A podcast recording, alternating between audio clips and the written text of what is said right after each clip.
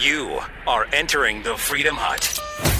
President Trump heads to the border tonight to make his case to the American people about why we need funding for a wall. Will he prevail or are we heading for another government shutdown? Plus, it looks like none of the three embattled Virginia Democrats plan to resign. We'll have updates for you on that story. And also, is anti Semitism rising in the Democratic Party? We'll have a friend join on that topic coming up on The Buck Sexton Show. This, this is The Buck Sexton Show, where the mission, Your mission is to decode what really matters with actionable intelligence. One small step. Make no mistake. America Ready. great. You're a great American again. The Buck Sexton Show begins. Activate. Former CIA analyst. Former member of the NYPD. Buck Sexton. It is Buck Sexton. Now. I'm heading out to El Paso, Texas right now, and uh, we are going to do a job. We're going to continue to do what we're doing. I think we've made a lot of progress. We've actually uh, started a big, big portion of wall today in a very important location, and uh, it's going to go up pretty quickly over the next nine months. That whole area will be finished. It's fully funded. Uh, construction, which I know a lot about, has uh, begun, and it's a much uh, better wall, much stronger wall, and a much less expensive wall than we've been building. And we're going to have a lot of wall being built in the last next period of time. Welcome to the Buck Sexton Show, my friends. Great to be back with you here on this Monday. So the president is uh, still fighting for this wall funding. Democrats, of course, are completely dug in. Uh, opposition as as uh, completely as, as completely set as it could ever be. I mean, the Democrats aren't aren't budging an inch on any of this because it's all about a win for Trump, and they know that. They don't want to give Trump a win. They want it to be Trump cave to them. Doesn't matter what this means for the country, doesn't matter what it means for the border. They don't really care about either of those things when push comes to shove. They care about their power and their future in the jobs that they have in Congress. That's what they care about.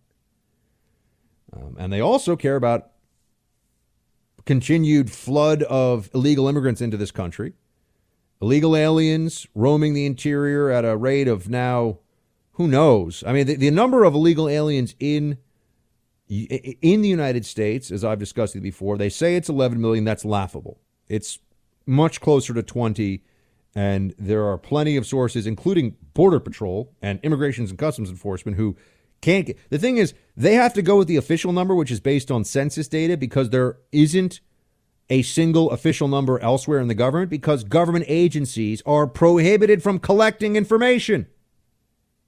The libs don't want us to know how many people are in this country illegally. The government itself does not want us to know because then people would recognize we've been scammed for decades. For decades. And they don't want to deal with the consequences of that. They don't want to believe that the American, well, they don't believe that the American people can be trusted with that information. You see, we're too xenophobic. We, we, we bring in a million legal immigrants every year to let them permanently live as part of our family in America forever. A million a year. And we're still called xenophobic by the left. A million people. That's a major city worth of immigrants every year. And we're told that we're xenophobic because we, we just want people to come in as part of that 1 million. We don't want an extra 3 or 4 or 500,000 every year. It's a few hundred thousand illegal crossers at the border and it's half a million visa overstays every year. Now, not all of them stay permanently. I get that. But I look at these numbers. I know what the numbers are. The number's going up by a quarter of a million to half a million, you know, every year, depending on the year, of illegal illegal aliens in the country. It has to be.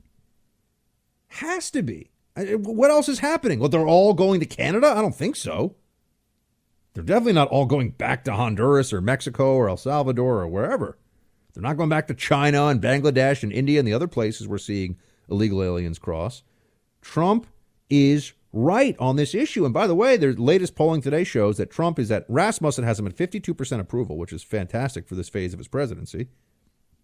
And uh, Republicans are more trusted than than Democrats on immigration by not a wide margin, but by a real margin. People, the American people, according to the poll out I saw today, trust Republicans more on immigration. What does that tell you? What's the difference between Republicans and Democrats on this issue? Enforcement. enforce the laws. That's where we're really separate from the Democrats. They do not want laws to be enforced anymore.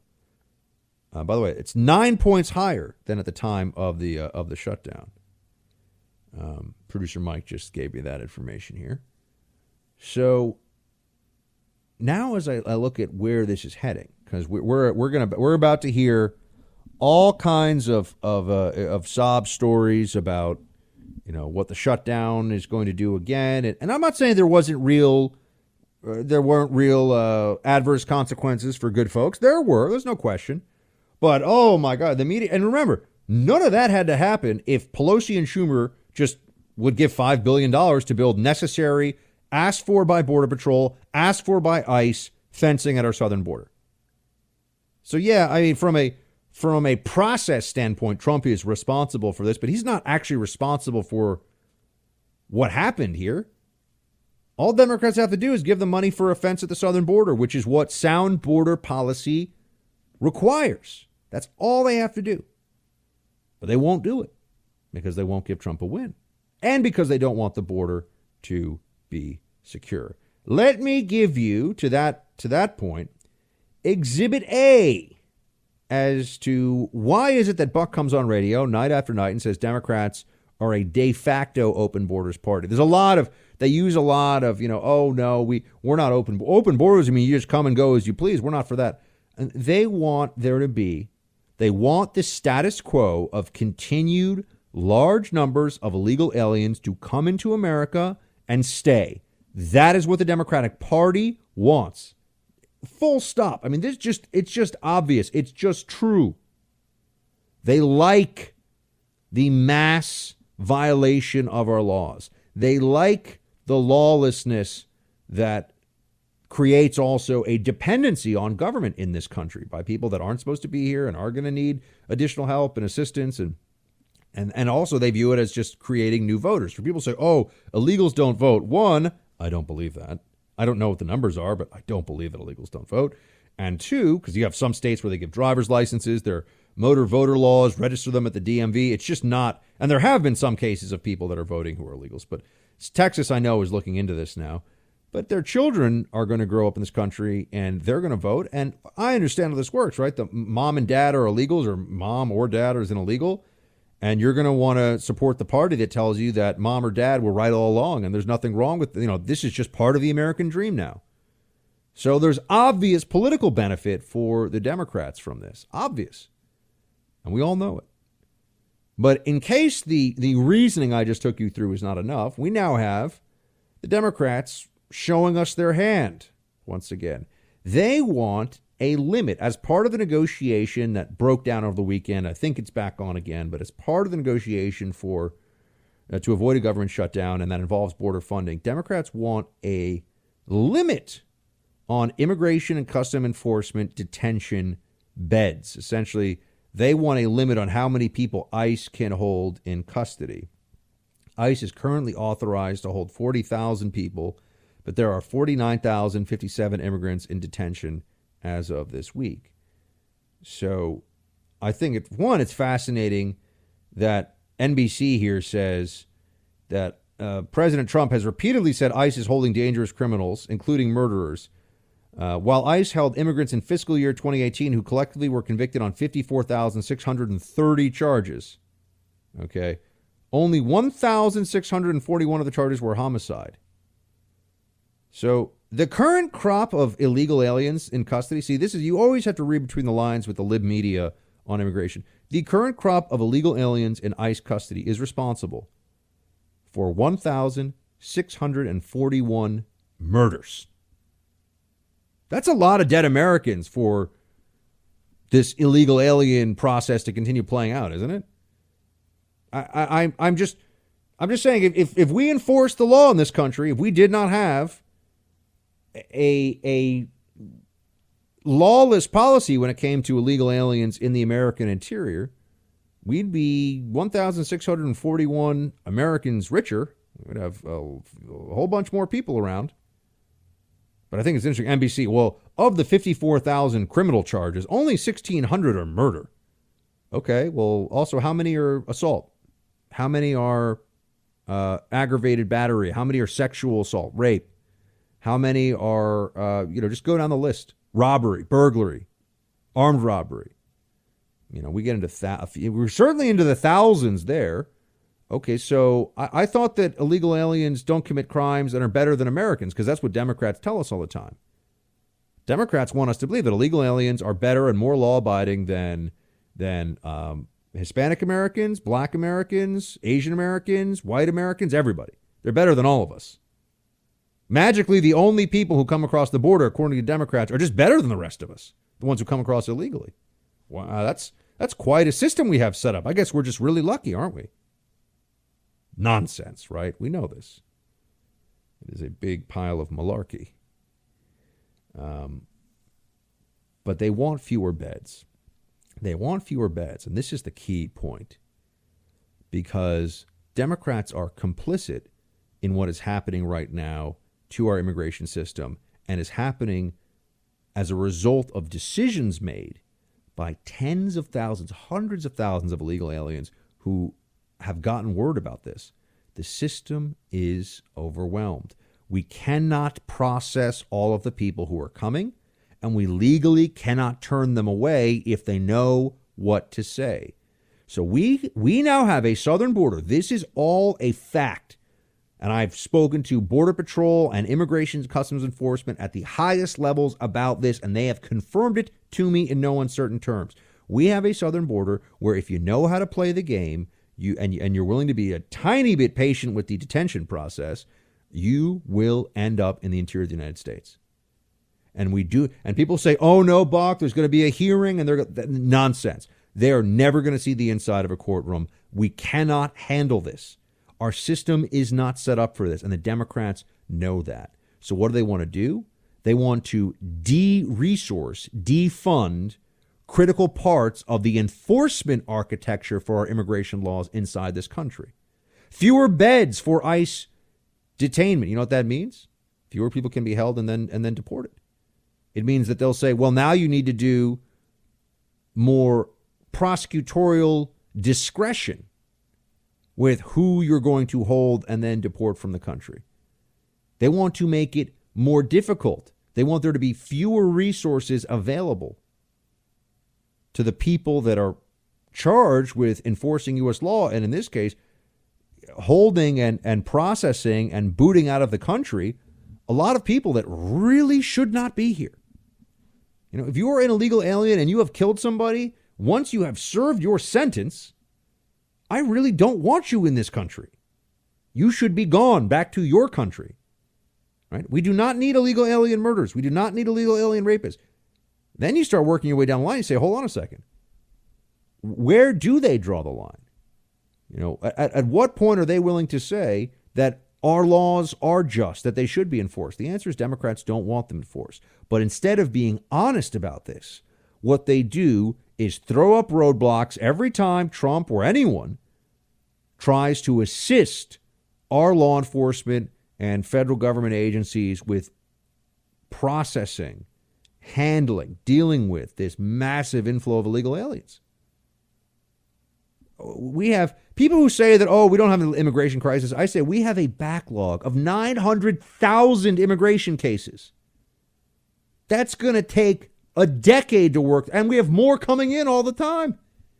Where does that backlog, what happens to the people in that backlog in the meantime? They stay in this country. They work here. They have kids here. They're never getting deported, folks. It's never happening. And as you have more and more coming, we're going to get to a million two in the backlog, a million five in the backlog. ICE is going to say, "Oh, we, we can't, we can't even handle. All we can do is try to process the murderers and the rapists because we can't handle the rest of the." Uh, yeah, that's right. Overwhelming the system. The Democrats are going full Alinsky on our border. That's what this is. We need to recognize that. And Trump is the only one who is really making this case in an effective way. He's right on the border. He has been right on the border. I certainly hope he has a chance to make the case tonight. Um, we will talk a bit about the the Democrat debacle in Virginia coming up here because, believe it or not, it got even worse over the weekend. Northam made it even worse. I mean, this guy is uh, uh, Virginia. I love you. Great state. I've spent a ton of time. I've probably spent more time in Virginia than any state except for New York. Uh, wonderful place. I don't know what your Democrat neighbors are thinking though. I just I don't know what they, I don't know what they're smoking, but sounds like fun. We'll be right back. We're up against people that want to allow criminals into our society. Now, you explain that one. You know, most things you understand, but they want to allow criminals into our society. Convicted felons, kidnapping. These are people that kidnap people. The Democrats want them to come into our society. I don't think so. Kidnappings, 2,085. Homicides, that means murder. Murderers, 2,028. I mean, it's incredible. Sexual offenses, 1,739. Just came out two minutes ago. Homeland Security, Department of Homeland Security. I don't know. Maybe we're in a different country than I know of.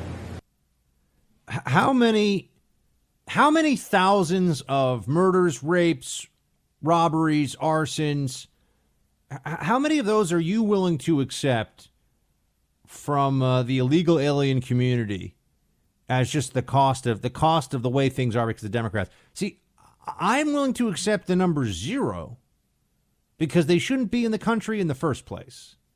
So this isn't like, oh, there's crime in any society. Yes, of course. I'm not saying we're ever going to get to a zero a zero crime rate in America. There will always be people that, you know, choose the choose the wrong path and do the wrong thing and, and hurt their, their fellow human beings. That's that's always it's always existed, always will exist. We try to deal with it, we try to manage it and and limit it as much as possible. But I I think it's fair to say that when it comes to limiting crime from people who aren't in your country, I, I do not worry about crimes committed by people in you know by, by people in Vietnam because they're not being committed in this country. I do not worry about crimes being committed by people in Brazil because they're not in this country, right? But people who come into this country aren't supposed to be here. That's a concern for me because, wait a second, they weren't supposed to be here in the first place. And this is the philosophical shift that Trump is trying to get people to understand. It's not that 1,600 murders by illegal aliens is you know, it's not that that's a little too high. It's 1,600 murders too high. What what is going on here? Why do we have anyone in the country illegally who is, you know, living in the shadows and going through all this difficulty and, and committing murders? Right? This shouldn't be happening at all because if we enforced our immigration laws, they would not be here, period.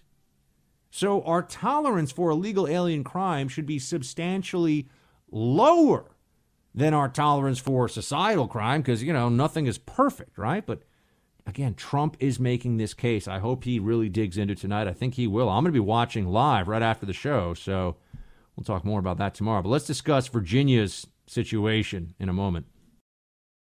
Well, it has been a, a, difficult week, and, and you know, if you look at Virginia's history, we're now uh, at the 400 year anniversary. Uh, just 90 miles from here, uh, in 1619, the first uh, indentured servants from Africa landed on our shores in Old Point Comfort, what we call now Fort Monroe. And while also known as slavery, yes, yeah, yeah. this guy Northam, what is his deal? He's given an interview to CBS. They're really being very, very gentle with him. I think there were some weird restrictions too. On, on maybe with Northam interviewed with Washington Post or somebody where they're they're doing everything they can to help keep this guy's political career afloat because it has been struggling mightily uh, since his whole blackface. Oh no, that's not me, but everyone knows it is him. Controversy. How can anyone take this guy seriously? How can anyone uh, pretend like he's a, a person of, of substance? I, I don't know. Um, but here we are, Democrats just recognizing that I think the most likely person to resign out of Northam, Fairfax, and Herring is Fairfax. Fairfax has now called for an FBI. Remember, he's lieutenant governor. Two women have accused him of sexual assault, and both of them on the record had sexual relationships with him. So there's they are entirely credible allegations. That does not mean they are proven allegations. There is a difference. Certainly important for law, but also important for us to keep in mind for due process reasons. Um, they are unproven, but they are credible allegations, to be sure, which is different than the allegations made against Kavanaugh, which were not credible, but they wanted them to be treated. The media, the Democrats, wanted them to be treated as already proven by the mere fact of the allegation. Here we have a different situation of, oh no, these are credible allegations against Fairfax. And and I find it I mean I find them entirely believable given the, the circumstances that he has or that, that the women rather have alleged. Um, but he may be the one who was forced to resign here. Uh, looks like there may be te- public testimony from these women. Fairfax has called for an FBI investigation, which I've noticed is now this is now the Hail Mary pass tactic of Democrats or left wingers who are in trouble. I want an FBI investigation. Uh, notice how they wanted this. They, they wanted to inflict this on Kavanaugh, and it did nothing, which we all knew it would do nothing because this wasn't an FBI matter. The FBI really is in no position to investigate or adjudicate this. And they said, well, it's really a background check. Well, the FBI doesn't, do, you know, they kept changing, moving around the goalposts so that the FBI, just so there'd be some investigation to give them more time to figure out another smear of Kavanaugh. But Fairfax here calling for the FBI, you have two crimes, alleged crimes, one committed allegedly in North Carolina, the other allegedly committed, I think, in Virginia. I'm not sure about that. The two different states, that much I remember. And the FBI would have jurisdiction in neither place. So what is the FBI supposed to do here? But it's it's just a talking point to say, oh no, I, I want to prove my innocence. Bring in the FBI. Like the FBI are just these magicians who can figure out everything right away. Still looking for that Russia collusion, some of those FBI guys. I don't think they're going to find it either. I think that Russia collusion investigation is going to get shut down real soon. But I think Northam knows uh, that if he just plays his cards right at this point, he he can stay. Here's what he said: play three. Why you think you still deserve this job when so many people are calling for you to step down? Well, again, we, we have worked very hard. Uh, we've had a good first year, and and I'm a leader. Uh, I've been in some very difficult situations, life and death situations, taking care of sick children. And right Because now, you're a doctor, yes. right now, Virginia needs someone that can heal. Uh, there's no better person to do that than a doctor. Virginia also needs someone who is strong, who has empathy, who has courage, and who has a moral compass. And that's why I'm not going anywhere. Man, there's a lot of chutzpah on display with this guy. Pretty brazen stuff from the good doctor. Uh, I mean, ne- never mind the fact that he starts out the interview by calling slavery indentured servitude, which is, which was a, which was a wow moment. Like this guy, I've I've never heard somebody make that mistake before. Uh, but I mean, you know, you, you could get into anyway. It it was that was a bit of a surprise. But then he goes into saying that he's the right man. He's the perfect man for the job of governor right now. He has thrown the state into a a, a governmental crisis, and yet he is the perfect man to fix it. You know, this is like the stockbroker who, once he's lost your life savings, is like, you don't understand. I'm more motivated than anybody to make that money back for you. So borrow some money from your brother and give. You know, that's that's who this guy is now. I'm the since I've since I burned your house down, I'm exactly who you want to build your house for you now. I owe you. this guy is woo man. He is next level, but I think he's staying. I don't think he's going anywhere. I don't think I don't think uh, I don't think Herring is going anywhere. I think that Justin Fairfax is the one in the greatest jeopardy of resigning, which would mean that as this plays out, the Democrat Party in Virginia would have three politicians all in trouble, two of them admittedly and provably for wearing blackface a long time ago, then saying ridiculous stuff about it now and lying about it now and everything else, and then a black guy who's accused, who's the lieutenant governor, without any actual proof other than the accusations. He says he didn't do it, and he's the one who might resign. That is uh, an interesting look for the Democrat Party, I've got to say. We'll be right back. From actual experts, at the UN, from the from Donald Trump's own administration, saying how dire this is. Uh, the UN said we have 12 years before complete disaster. You talked to the representative of the Marshall Islands, and he's calling it uh, what could amount to genocide if we allow things to go as they are. The reports aren't just, hey, it's going to get bad. The reports are people will die. Millions and millions and millions of people will die. There's real economic damage that can happen as well. Billions of dollars in economic damage from, from crops to, to deaths to losing oceanfront homes and businesses in over the next century. Dogs and cats living together, mass hysteria. So be good, for goodness sake. Whoa, somebody's coming. Dr. Venkman, one of his, I mean, one of Bill Murray's finest roles. That was Katie Tur, not Dr. Venkman. Just saying crazy stuff. I got news for you, Miss Tur, who's one of these people that all of a sudden I'm supposed she's she kind of came out of the woodwork over at MSNBC and now now she's an anchor, so she must know something. These people don't know anything about anything. I, I'm amazed at, at how flimsy and, and how weak the intellectual depth is with so many of these uh, these TV these TV news anchor types. Um, you know, and uh, you know, Katie Tur, I've got news for her. Yes, you know what? Millions and millions of people are going to die. In fact, billions of people are going to die. We are all going to die.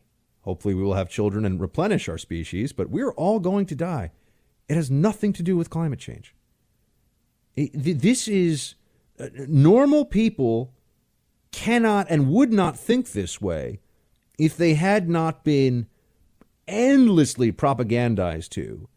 And if they did not, you know, th- there is a place in the human mind, some would even say in the human soul, where where we we desire purpose. It's one of the reasons why you actually want work. It's why, you know, an endless uh, a, a, life that was nothing but lying on a beach eating grapes, you know, would be fun for uh, a few days, maybe a few weeks, maybe a few months. But after that, you're going to be a fat, lazy guy who eats a lot of grapes and is sunburned.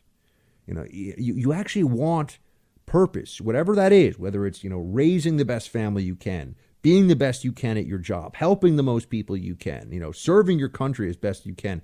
People desire purpose, but people also desire higher meaning. Many of us fill that with God.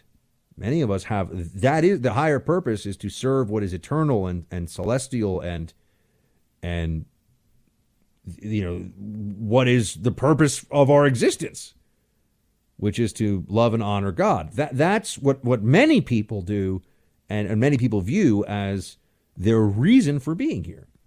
By the way, I mean I don't spend a lot of time talking about religious stuff on the show because that's not my that's not my brief.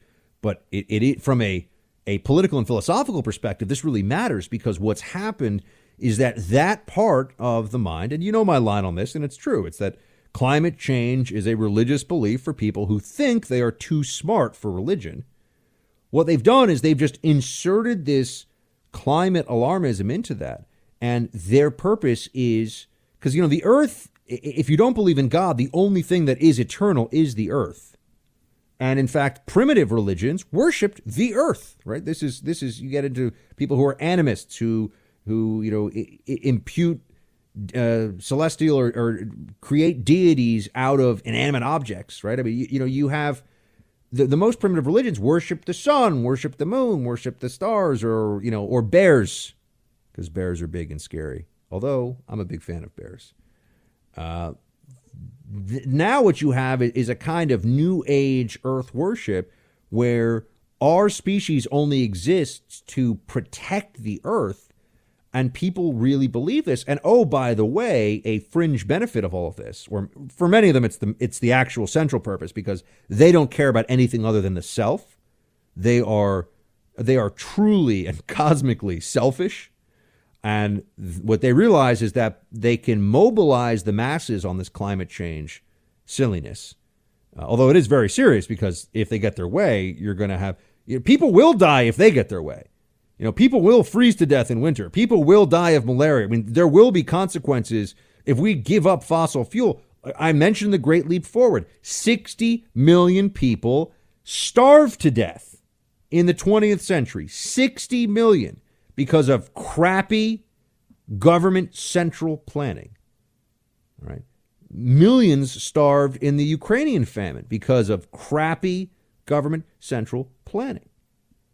What they're telling us is is the is the converse of historical reality. What the Katie Turs and you know she's just representative. She's just spewing the talking points that all the other bigger, more famous, uh, stupid rich TV people say. And, and but but what they offer to us, what they give us, is that if you don't engage in this kind of massive central planning, that's when all the terrible things will happen. If if you don't let the state make all these decisions for you and in your life in order to prevent the awful things, you know, th- then you're complicit in the the famines and the floods and the come. I mean, you know, let me tell you what the Marshall Islands is really thinking about, which I know you're up late at night worried about the Marshall Islands. The Marshall Islands is thinking, yeah, we got to we got to be all in on this scam because all these wealthy countries where they're actually building stuff and doing stuff, productivity, that's what we know, wealth is human endeavor that, you know, is pooled together and the excess of that human labor or, or rather the fruits of that human labor is wealth. That is wealth. It is us doing stuff, making things. That is that is what creates wealth and prosperity, right?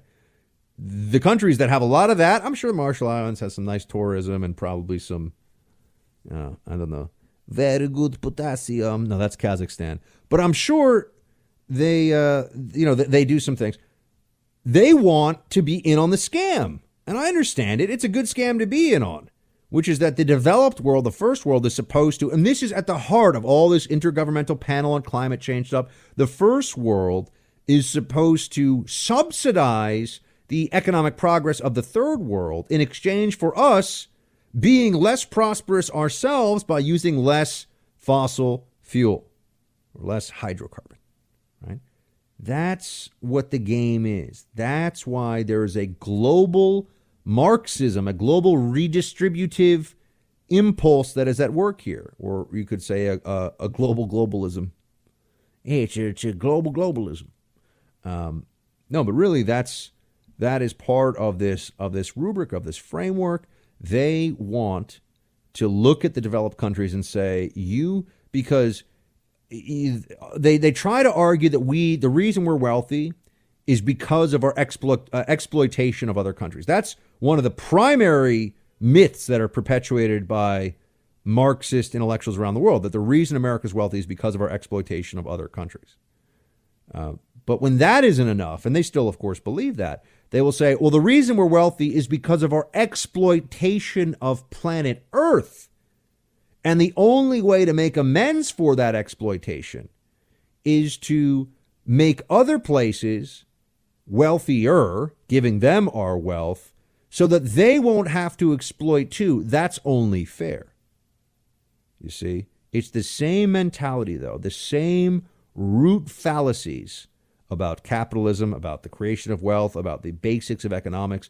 All of that is is encapsulated by this green new deal alarmism. And this green new deal stuff is it is wackadoodle.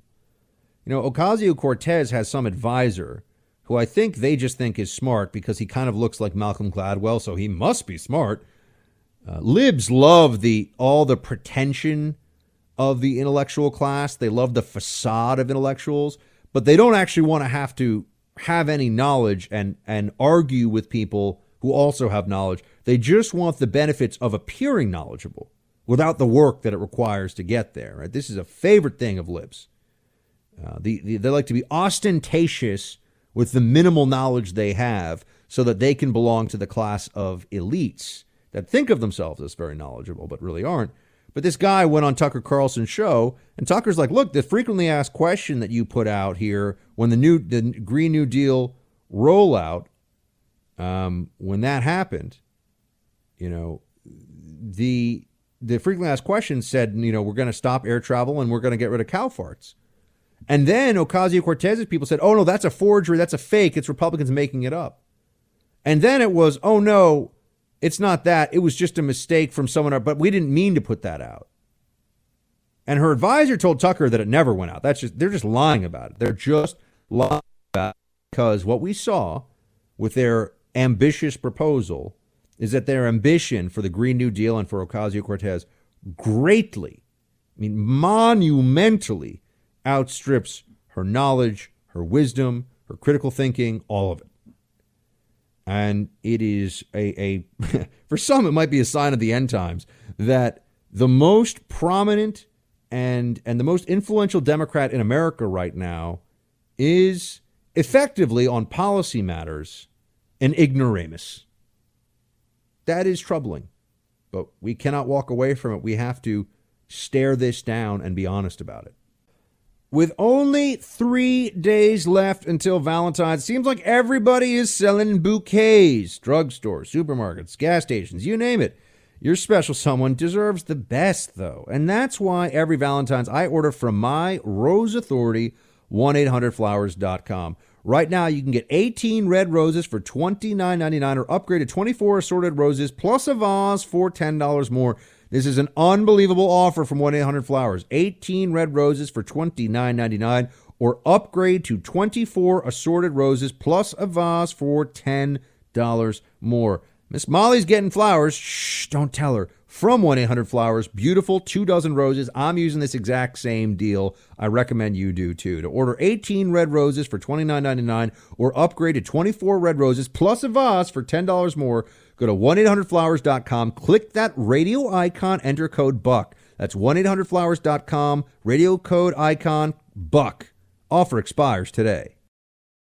My daddy ended up as a janitor, but his little girl got the chance to be a public school teacher, a college professor, a United States senator, and a candidate for president of the United States. My daddy ended up as a janitor. I'm gonna get me a beer. Uh, okay. First of all, what's what's her beef with her dad? Mean, janitor is an honorable profession, providing a real service, and I, I mean this. I'm not. I'm. I mean this about any. I, I've done jobs that were not, you know, glorious jobs, and anybody who's ever done that has respect for people that show up and do a good job at a job that is needed every day. So I just didn't really like her whole, you know, my daddy was just a janitor, but like I'm a really important person running for president. I just don't, I, I know a lot of politicians do this, okay? But that's, you know, this, yeah, this is America. You know, the, the parents work hard and the kids have a shot to do something else. Well, I have I a question actually for you, Buck. Yeah. We're just discussing that here. Why do they think we care what their grandparents and parents did? I, dude, I, I think it's all. I think it's the. You're so right. I think it's the political consultants who tell them, you know, you've you've got to connect with the heartland and with the people, and tell the, you know, you know, who used to do this all the time. John Edwards, ambulance chaser in chief. Yeah. And he used to always be like, you know, my, my dad, my dad worked in a in a in a coal mine. And what was? Oh, and the other one, oh, the best one of all these days is is Kasich. Rhymes with well, Kasich. And uh, you know, he is gonna say something else, but I can't. He is um he's always talking about how, you know, my daddy was a mailman. It's like, yeah, okay, your dad had a job, which he received a paycheck for and healthcare benefits and was probably able to retire, unlike a lot of the people I know these days. Like, what why are we supposed to feel sorry for them? Like, I don't understand what their problem is. You know, I, I think they just do this because they think that it makes them more relatable. I think it's weird. That's completely weird. I, I, I agree. I think they think it normalizes them. Yeah, they think it normalizes. Like, I mean, like my, you know, my parents were like were were blue collar and so like not fancy at all. But like I'm super fancy, so yay! I just think it's a weird. I'm glad you picked up on that too, like you and John, because it's just such a weird thing to say. You know? My daddy was just a janitor. He was just mopping up vomit all the time. It's like, like your your father was doing a, a- an honest day's work for an honest, you know, an honest wage. Like, I don't think anyway. I, I I think it's weird, and I think a lot of a lot. Look, Kasich is a Republican. A lot of uh, politicians do this. I, yeah, I guess when you're when you are a politician, you own like three or four homes, and your base doesn't. I guess you gotta like you know be more normal. yeah, Elizabeth Warren is a socialist who's worth ten million dollars. yep. I, I think I told you Mike twenty recently, and you guys. I mean, she says it's she marked it down as ten million, but I'm sure it's. I mean, it's probably higher than that. Um, but she's worth ten million dollars. I'm not worth ten million dollars. I'm not worth a million dollars. So I sit here and I say, okay, hold on a second. I'm being lectured about paying my fair share because I work three jobs and so I get taxed at a certain rate. I'm being told I should probably pay more. Meanwhile, I'm not worth anything, and she's worth ten million dollars. I, I, need to. I need someone to explain to me how that's supposed to work. But anyway, guys, she's she's out there, and she she's obviously now officially running for president. I th- and I, and I there's a part of me that doesn't want to say this because I think that she just has no shot. I mean, the whole one one thousand and twenty fourth Native American thing is just that was such a blunder and so obtuse that you know I read in over the weekend because I was really curious. They feel like the left's answer to all this is, oh, she didn't professionally advance because she said she was Native American. Now, let me say that that is highly, uh, highly subject to interpretation. And you know the way that they went through this is to interview. Oh, guess what? The faculty of the University of Pennsylvania Law School and the University of Harvard Law School, because that was the huge leap in her career. She had an, a, a, kind of, you know, undistinguished legal career before that. And again, I, I don't like people who, I don't like when people put down any state school. Some state schools are, are considered elite, but, you know, Rutgers is a fine institution.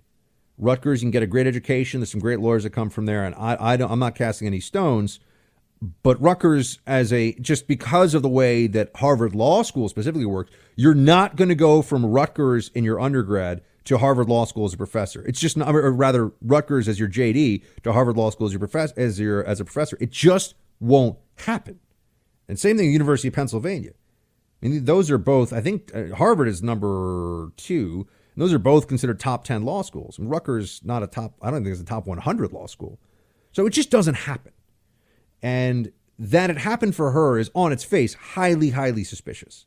That Harvard listed her officially as a Native American for diversity purposes in their literature for a decade is also indicative of something that she can never explain because because the left says the Boston Globe proved this is their big thing. The Boston Globe proved that she's not a race fraud, that she's not Pocahontas. I don't buy that because I read through their whole analysis and all the things that say. First of all, they they do this whole dig in deep with. They said, okay, well, one professor on the hiring committee at Harvard said that, yeah, it came up that she was Native American in the hiring process. And then we asked him some more, and he said, okay, well, maybe I misremember. Essentially, they're like, they, they, this this guy got pressured into recanting, is what happened. He's going to be not welcome in the faculty lounge anymore at, at Harvard Law because they all they all love Elizabeth Warren. They all share her politics. They don't care that she's a fraud. See, that's and there was one professor who said that it came up. Why would a professor say that if it didn't happen? A lot of them would say it didn't happen because they're not idiots. They're Harvard law professors. They understand when journalists are asking about this, they know what's going on. So they're lying for her. That's not, that doesn't strike me as odd at all. It's an easy thing to lie about. Well, it didn't really come up to my recollection. You know, who's going to hold you to that? And you get to help Elizabeth Warren along the way. You know, her, her race fraud, you effectively give a bunch of libs on the faculty at Harvard who are super libs to wash this away. Right? Oh yeah, no, she's not didn't engage in race fraud, sure.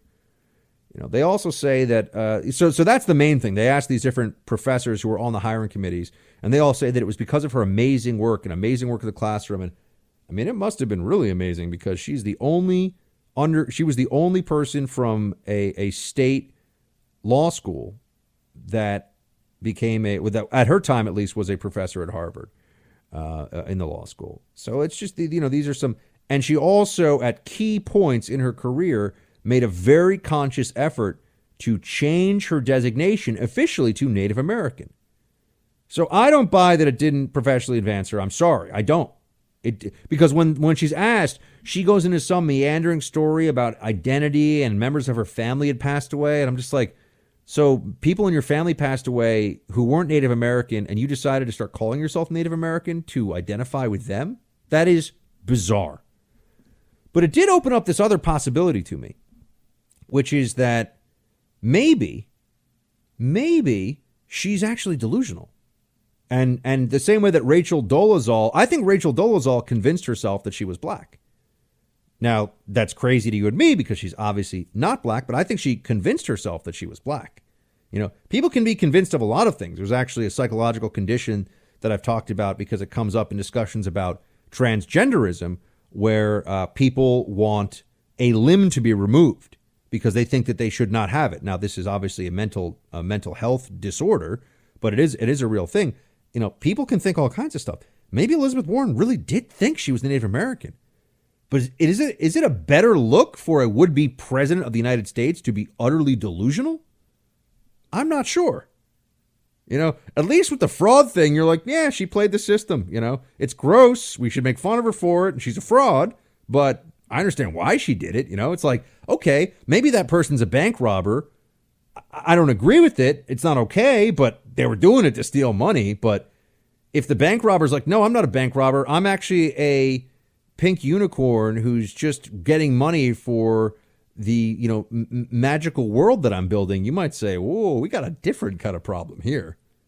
I don't know if that's what we're talking about with Elizabeth Warren, but I've I've read in detail the docs around her, and you know there, there's there's stuff up here. I mean, now as you know, she's also filled out a state bar registration card for Texas with uh, um, stating that in her own handwriting that she's Native American, and she would kind of turn it on and turn it off at different times in her adult life, which it, it's it's just not normal and it is inexplicable. I also look this this is my challenge to those who want to be want to be big Warren supporters out there, and there's a bunch of them.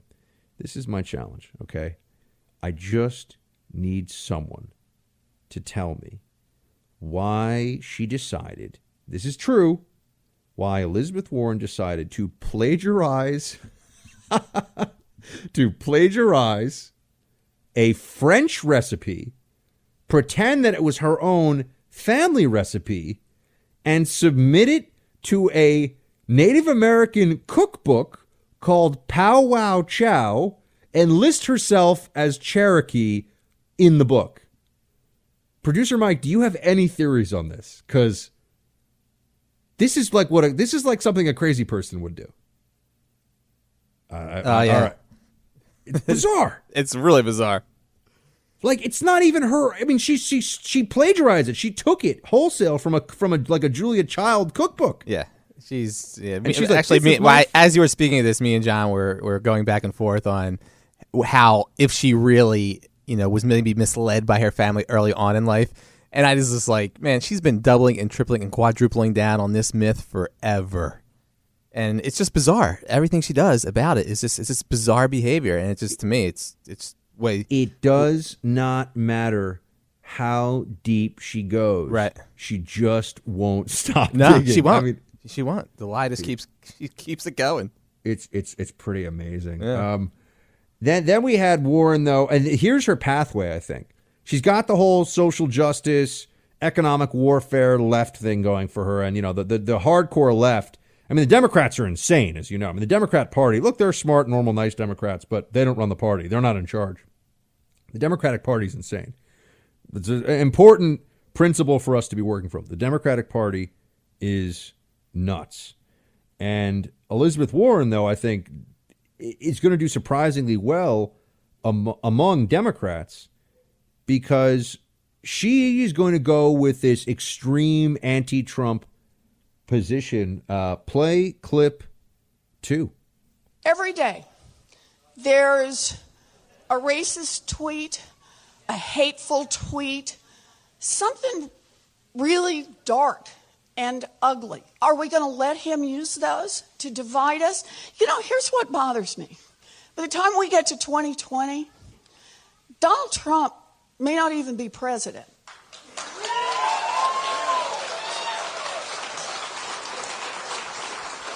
In fact, he may not even be a free person.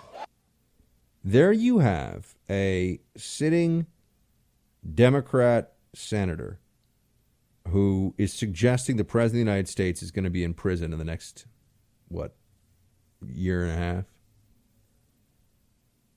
This is as gross as anything that, you know, all the people that say, oh, the undermining of institutions, and look what Trump says about Hillary and lock her up, and oh, I'm sorry, Hillary actually broke the law and got a pass. Full stop. Okay, Hillary is a criminal. She just got away with it. That's what happened. People can tell me other things. They're making it up. They're delusional. But her saying that Trump will go to prison, this is going. She is going to pander to the most insane elements of the Democratic Party, it is going to be outrageous. She is going to try to turn herself into the epitome of the hashtag resistance. That's where she's going with this. She's going to make herself the fierce anti Trumper and say the most vitriolic, nasty stuff. And I just want to say this ahead of time because the left has been telling us about how Trump is so uncivil and Trump. No, they just don't like Trump because when they roll up their sleeves and they try to they try to throw low blows, Trump just just smacks them down, just lays them out cold, you know, and they don't like that. They don't like that. Now, what you're going to see are a bunch of Democrats that are going to try to go after Trump. They're going to just kitchen sink everything they've got after Trump as nasty, as dirty, as undermining as they possibly can be. He's a racist, a misogynist. He should be in prison. He's a traitor. He's a criminal. All this stuff. And Elizabeth Warren is going to be one of them. And that's, at least in the short term, going to mean the left will forgive her. The left will let her stay in this, even though she's a joke. She's a joke. Not a funny joke, I might add. Has no charm whatsoever. Has absolutely no personal charisma or magnetism. I really don't understand why people like her. And I'm at least like Tulsi Gabbard, you know, she could give me some surf lessons. sounds like fun. We'll be right back. I go hard for freedom every day. I try to represent the values that you and I share and fight with libs wherever I can to make sure the truth prevails. But it takes a lot out of me. You know what gets me going? Black Rifle Coffee. That's right. I need my cup of Black Rifle every morning and every afternoon because it is simply the best coffee you can get on the market. It is absolutely delicious. I mean, this stuff, whew, it's got a punch, I'm telling you, and the flavor is fantastic. Just pick the roast you like. I'm a big fan of the Freedom Blend, but you can also go full black or silencer smooth. Go on the website and you will see. Have it delivered to you every month. Join the coffee club. This should be your coffee of choice. Wake up with America's coffee, Black Rifle Coffee. Visit blackriflecoffee.com slash buck and receive 15% off your order. That's blackriflecoffee.com slash buck for 15% off. Again, blackriflecoffee.com slash buck. Join the coffee club and 15% off your first order. And ridiculous means deserving or inviting derision or mockery, absurd. He, does he really mean that a tax on incomes over $10 million at 70%, which is widely popular with the American people, is ridiculous? Is that an adult conversation? Yeah, I think he thinks it's ridiculous and it's confiscatory and that it's anti growth. That would be his point. What is will Derek Jeter or uh, another athlete not hit another home run because they're going to get taxed at 70? What's the economic behavior that he thinks it's anti-growth other than his own pocket? Adam, this is bullshit. I'm I'm not doing this. Steve, you got to answer the question. I'm not. You got it, Steve. I'm not. I'm not. Steve, Steve Schmidt doesn't like asking the questions. You know, it's yeah, it's anti-growth. What does that what does that mean? about, can, can we get Mr. Steve Schmidt, Mr. Iran, John McCain's terrible president, terrible losing presidential campaign, and and apparently was a was a a, a prolific leaker, from what I'm told, by the way, to the press about that about his own campaign. Um, can, can I can I just ask why this? I'm on MSNBC. I'm gonna answer things. I'm gonna tell the people that Trump is a racist, a sadist, a monster, the devil it's bad. Stay Puft Marshmallow Man, but even meaner. You know, Steve Schmidt is this guy that is, is held up as somebody we should listen to on politics. I, look, I, I, he was on solid ground there. He's the guy who's taken the Schmidt position here. I'm sorry, the uh, Schultz position here, where you know a 70% tax rate is is is bonkers and would have some bad bad. If you actually made people pay that, it'd have very bad. Look what's happened in New York State. They've lost billions in revenue because people who are wealthy are like, okay, New York State, you want to just take more of my money? I'm leaving. I'll keep my house here, but I'm going to go to another state and file for taxes there. Because there are consequences to these confiscatory left wing socialist approaches. But Steve Schmidt doesn't want to have to answer questions. He doesn't like it. He's mad. He's bull. Uh, he was on his own podcast there? Who storms off their own podcast? Somebody comes into your house you better tell them what's for dinner, if you know what I mean. You better tell them what time it is. Now, Steve Schmidt, it's on MSNBC, hates Trump, but scared of question too. I just think that's such a such a weak move to to bail on your own To bail on your own show. I don't know. Guys, I promise you, I'll never bail. I'll never bail on this show. Like I don't, I don't like what that, that caller said. I'm just gonna bail on my show. I don't like it. You know, it's like uh, it's it's amazing. Oh gosh. You know, we, I'm excited. We're to have my my buddy David Harsanyi join later. He was a little side note. He's to talk to us about um, anti-Semitism, the Democratic Party, Ilhan and Tlaib, uh, Ilhan Omar rather, and Tlaib.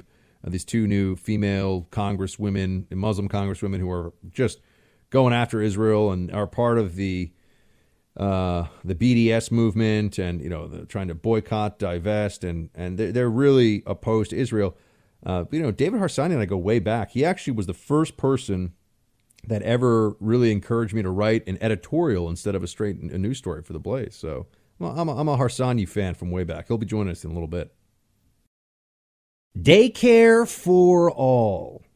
This is another one of these issues that is uh, in our in our current moment of oh, let's just offer everybody you know, unicorns and rainbows and Candyland, and, and somebody else will pay for it, and it's all going to be amazing. And the government never does uh, a bad job with mandates or, or, with things that exceed its mandate. It, it's always government always knows what to do. Yeah, right. Uh, there's an op-ed in the New York Times of the weekend. Daycare for all. The progressive to-do list is missing a very important idea and uh, this woman is a columnist at The Nation, so she's very left wing. I mean, The Nation is essentially a, a communist front in this country. I don't mean that it's sponsored by the Soviet Union or something like that, but it, but it, it is so far left that for it to be taken seriously is, I think, uh, an affront to seriousness. But it is something that is representative of the far left Bernie Sanders wing of the Democrat Party, I mean, which is just open socialism, statism, and collectivism.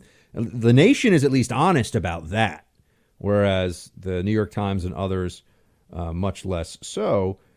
But uh, this piece goes into how, yes, they're talking about free public college, health care for all, a living wage. These are all good things. But what about uh, how we need to have universal, uh, universal child care? And this piece, let me just say, makes almost no effort. I don't think it makes any effort. I just I don't want to give you an, a, a complete blanket statement there without being, but I'm pretty sure it makes no effort. I've read through it a few times. Makes no effort to say, how are you going to pay for this? How are you going to pay for this? I mean, it tells you that yes, people p- spend a lot of money in childcare in a lot of places, and and yes, this is a challenge for uh, for young couples where you have one person working, the other one, you know, can't stay home and have their same lifestyle and and they but they can't really afford childcare. And there's some interesting numbers about that. Um, how 69 per, rather in Alabama, for example, the Economic Policy Institute says that it's $5,637 a year for an infant and 4,871 for a 4-year-old uh, which is 69% of the average rent and 33% of the cost of in state tuition at a four year college in Alabama. So, yes, childcare is expensive. But what about this quaint idea of people raising their own children and someone staying home with the children? Why do we have to abandon that? Now, one of the reasons why we are, uh, one of the things about this that we're not supposed to really discuss is that one of the issues with childcare is that you have a, an explosion in the last 30 or 40 years of single mothers. So that obviously makes the stay at home model uh, difficult because stay at home mom who wants to work is going to have to have somebody who's going to provide childcare.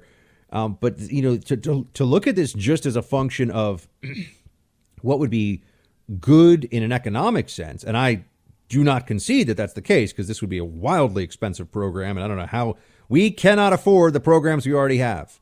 I am here. I am being a little get off my lawn on this, I know, but we cannot afford the government we already have. That is a fact. It's just a question of when it all starts coming apart, when the wheels start coming off the bus. Might be 10 years, might be 20, might be in six months if things get really ugly with the economy. Who knows? Probably more like 10 or 20 years. But Point is, uh, this is now going to be another massive entitlement that the left is pushing. And I give this guy Oren Cass, I don't know who he is, but he's on Twitter. He pointed out that if you were to go back in time, back to 1974, you know, because because the New York Times just had this piece on on daycare for all. That was the title over the weekend. Go back to 1974 and a piece in the New York Times that talked about a daycare for all program, which is what the Soviet Union had. And I just, there's a lot going on here. I want to read to you from this 1974 op ed in the New York Times. Uh, actually, no, I'm sorry. It's not an op ed. Report. It's, it's, it's a straight news story in the New York Times um, about what, it, what it's like in the Soviet Union.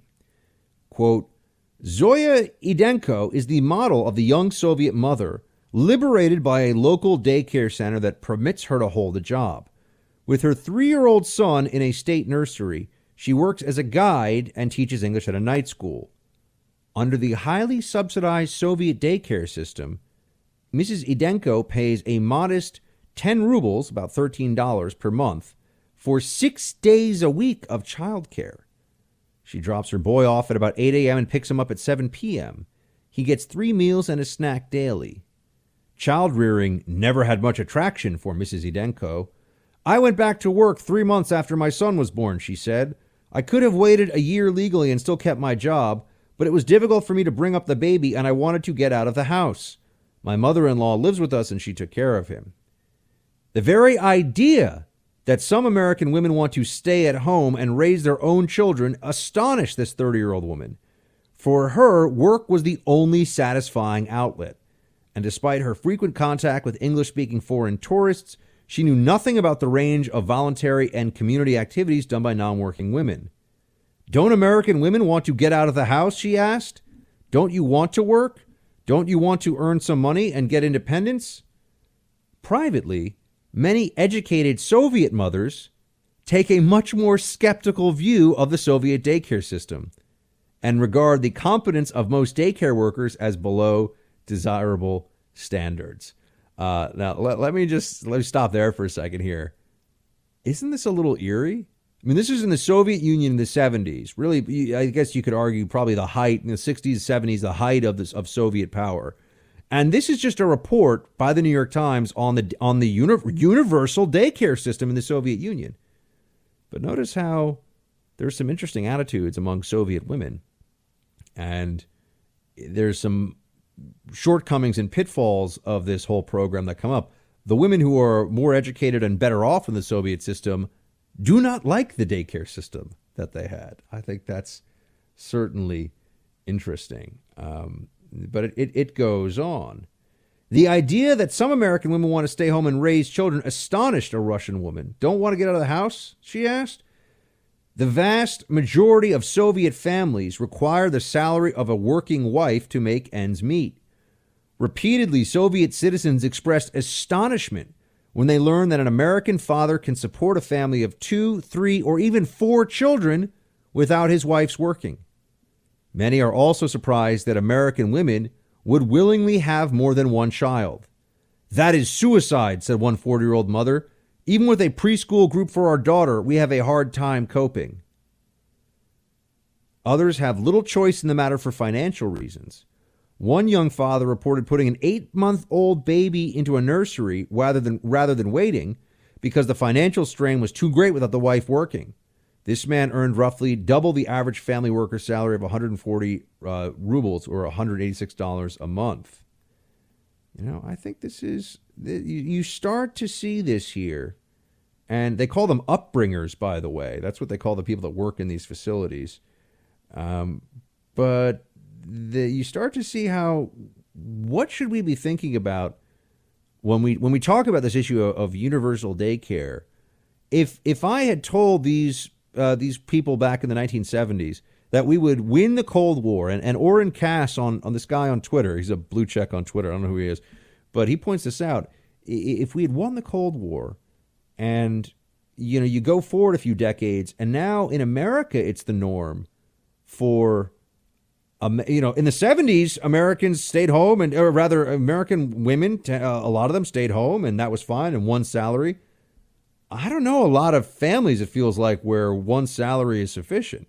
So we've had all this economic progress, we've had all this growth and explosion of wealth, but our society now is increasingly set up to have a two income earning household in order to support a middle class lifestyle. That's I, I don't have an answer to that. I just think that that's noteworthy. I think that that's interesting. Um, and I appreciate that some folks are looking at this and saying, hold on a second, something is wrong here. Now, I, I mentioned that the explosion in um, unwed mothers in this country has led to a lot of people point to, and this is not, you know, I know there are single mothers who are listening to this. This is not to disparage any individual at all, but statistically, single mothers, particularly single mothers from poor communities who live in particularly poor high crime zip codes are their their their children, their male children are very likely, much more likely than uh, children from any ethnicity and from any socioeconomic status from a two parent household to have serious problems with crime and all these other things. So, you know, the, the, the social science on this is pretty clear, the social research. Um, but you know, you add so you have you have a lot of single mothers, and then you also have this economic uh, expectation that you're going to have two a two income earning household. I mean, I think you could look at wages and you know where are real wages now compared to where they were then, and it, this is a complicated economic argument, but it's just you know in the 70s, one you know you could stay home and have three kids. You know, a mom could stay home, raise three or four kids, husband working, middle class job that would work. I, I, I don't see that as much these days, and certainly that translates in this argument. But then there, uh, then there's this other part of it, and this is where you really are going to see the problem, I think, with having a daycare for all model, as they did in the Soviet Union, folks. Didn't exactly work out great for them. Uh, she says, a mother of a seven year old girl, this is back to the quote from this piece, said she found a privately run playgroup, which was technically semi illegal because of Soviet Union, for her daughter because she felt the upbringers in the state institutions were poorly qualified. Another mother with three children said she objected to the extensive indoctrination in state nurseries and kindergartens with their songs about the motherland, Lenin, and border guards on watch against hostile foreigners.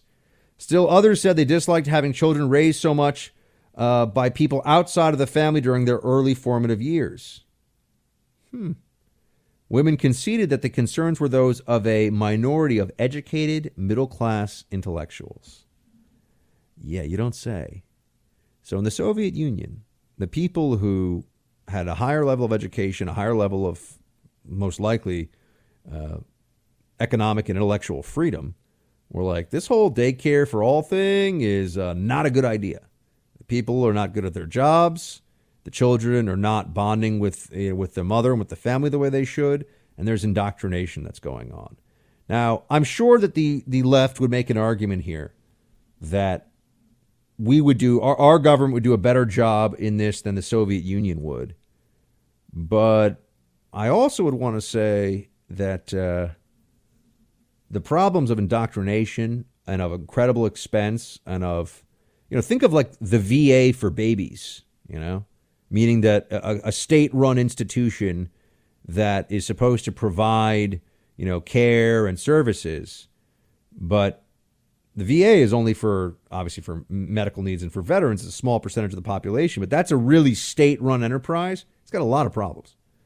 Imagine if you expanded that out, you know, times 10 or 20x, and we're trying to provide care and and watching and feeding and nursing and all this stuff to babies across the country. I don't think the state would do a good job of this. I don't think that the state should be in the business of promoting this, which I know is probably very contentious.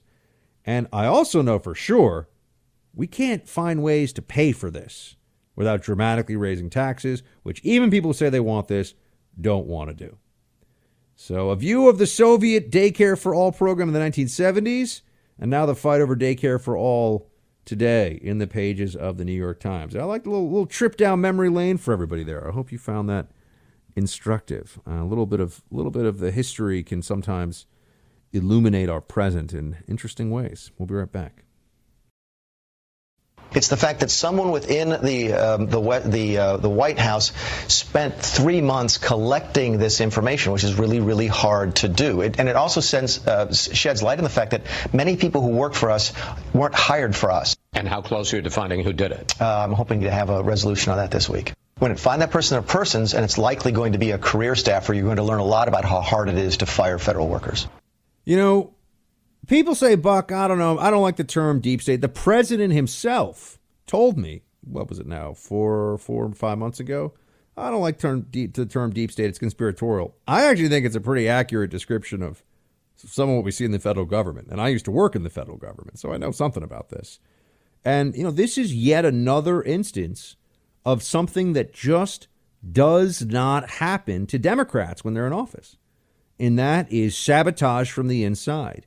It is a uniquely left wing Democratic uh, approach to an issue, approach to an administration, approach to politics that when you are a federal bureaucrat, you would take it upon yourself to either leak really sensitive information, to obstruct presidential orders and plans, and we keep seeing this happen. I cannot remember this happening a single time during the eight years of the Obama administration.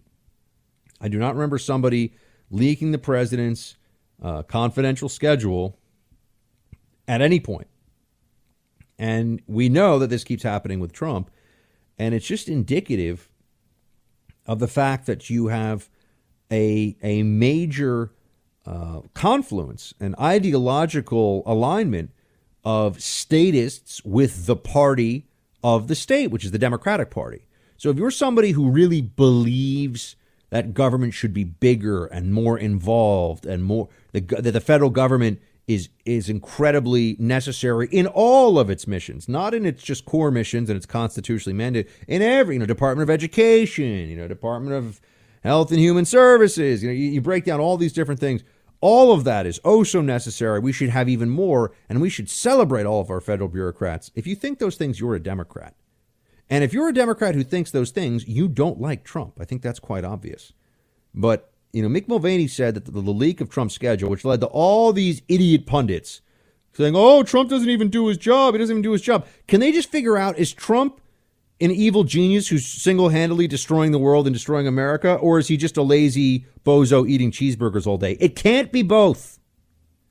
I just want them to at least be consistent in their stupidity. Like, pick one flavor of stupid, libs. But, you know, Trump isn't paranoid. They are out to get him. And I think that we see yet another instance of it with this leak of a schedule. I hope they find out who did it. I doubt they will. Yeah, yeah, I know. People have heard of the AARP. It's a pretty well known organization, but what's not nearly as well known is that the AARP is pretty much for retired libs, whether they know it or not. That's what they're pushing over there. A lot of liberal agenda items under the guise of, oh, we're just trying to help out and represent seniors. I got a better idea for you. AMAC. Why do I recommend AMAC? Well, AMAC gives you all the benefits of AARP, but it supports your values. It's not some liberal left wing organization. So you get the discounts on car insurance, hotels, roadside assistance, dental plans, but you're also supporting an organization that is pushing for fixing Social Security, border protection, lower taxes, stuff you believe in. Stand with AMAC as they fight the good fight by becoming a member today. Join right now at amac.us slash buck. That's A-M-A-C dot U-S slash buck. AMAC is better. Better for you, better for America. Most of the things that have always been aggravating to me is that we have had uh, a policy that makes one superior to the other. And we mask it with a conversation that's about justice and a two-state solution when you have policies that clearly prioritize um, one over the other. When I see Israel institute law that, that recognizes it as a, as a, as a Jewish state and does not recognize um, the other religions that are that are living in it, and we still uphold it as a democracy in the Middle East. I almost chuckle because I know that if you know, we we we say we see that in in any other society, we would criticize it. We would call it out. We do that to Iran. We do that to any other place that sort of upholds its religion. Oh, the Democrats are so excited about some of their new congressmen and congresswomen, particularly the uh, females and the diversity of the incoming class. And now I have to say that they've run into a couple of problems here. Um, for example, Ilhan Omar. She is a uh, an immigrant to this country. I believe she's a Somali and then went to Kenya, as many Somalis do, to flee the situation there, and then moved to Minnesota. She is now a member of Congress. Uh, she seems to have some problems, though, with Israel and Jews. Uh, she recently said, and we talked about on the show, that Israel has hypnotized the world, which seemed certainly suspect. And then in response to uh, influence of a pro-Israeli lobby in this country, she tweeted out, "It is all about the Benjamins." Well, some people did not like that obvious reference to cold hard cash and Jews and Israel. In fact, a lot of people, including people in her own party.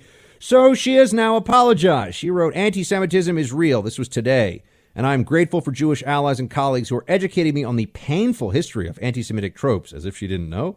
My intention is never to offend my constituents or Jewish Americans as a whole. We have to always be willing to step back and think through criticism. Just as I expect people to hear me when others attack me for my identity, this is why I unequivocally apologize.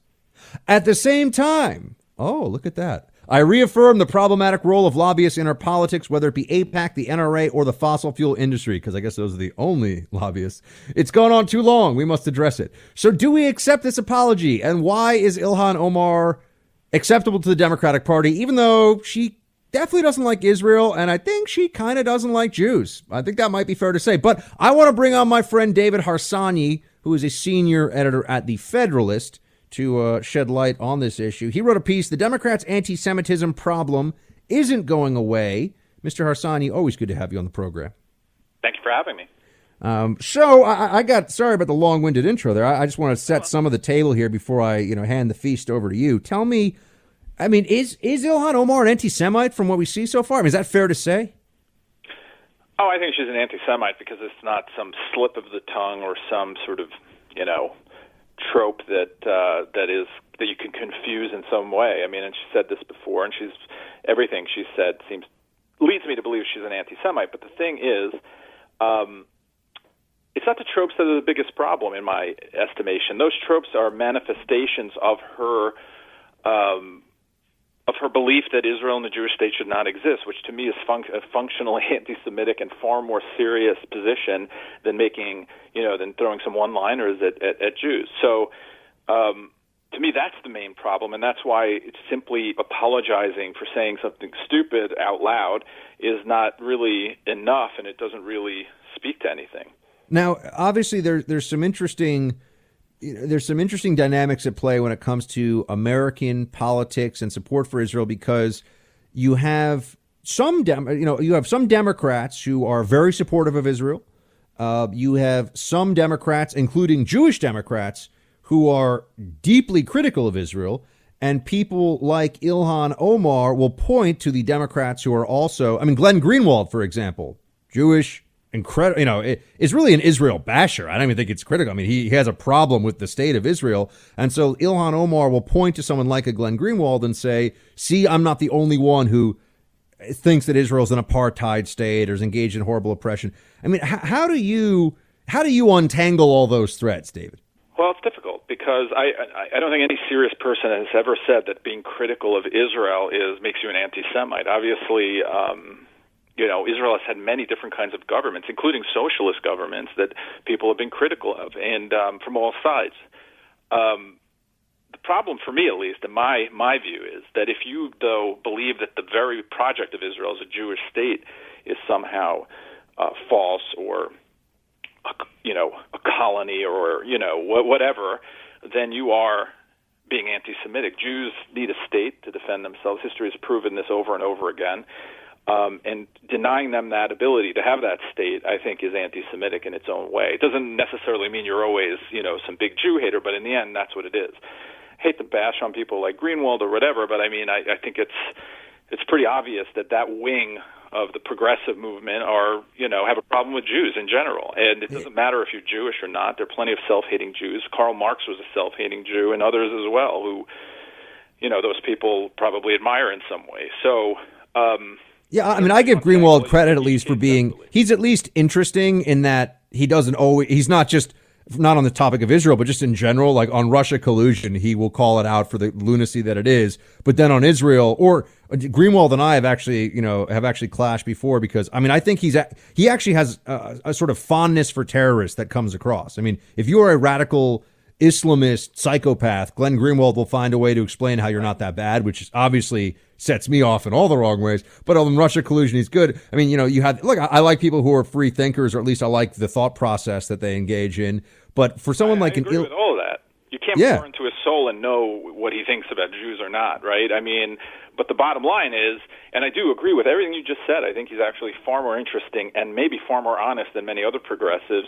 I think that that's great. And uh, but the bottom line is, he seems to believe, I think at least from reading him, that terrorists, you know, Hamas to Al Qaeda to anyone else, has a legitimate case of you know, has a legitimate case to do what they do because of American imperialism or Israeli imperialism or whatever. And I think that's a really immoral position to take. So that's my problem with him. It is yeah no look and, I, I, brought his name in this conversation, so I just kind of wanted to give a, a, fuller context for what I read again as his views, and also have debated him you know once or twice in the past. Um, but it, on this point about the rising anti-Semitism uh, is there rising anti-Semitism in the Democratic Party? I mean, I've, i think I've seen uh, Mark Levin, some other folks saying that this isn't just a thing; it's a thing that's getting worse. Do you see that as the case, or are we just seeing it now because you know we can look back and and look at photos of say Obama shaking Farrakhan's hand, or look at Farrakhan's Twitter account and see it is not suspended, but learn to code will get you suspended. Is it getting worse, or are we just more aware of it on the left? It's definitely getting worse. Um, I mean, I'm not I'm not a spring chicken, right? I've been around. I know what the uh, Democratic Party was like then and now. I think Obama had a lot to do. Listen, Obama's a reflection of where the Democrats were going. He's not a, a person. I mean, he led in that direction as well, but obviously he's also a reflection of voters. And I think we saw it then, and he's now changed the entire dynamic of Israel's support in America.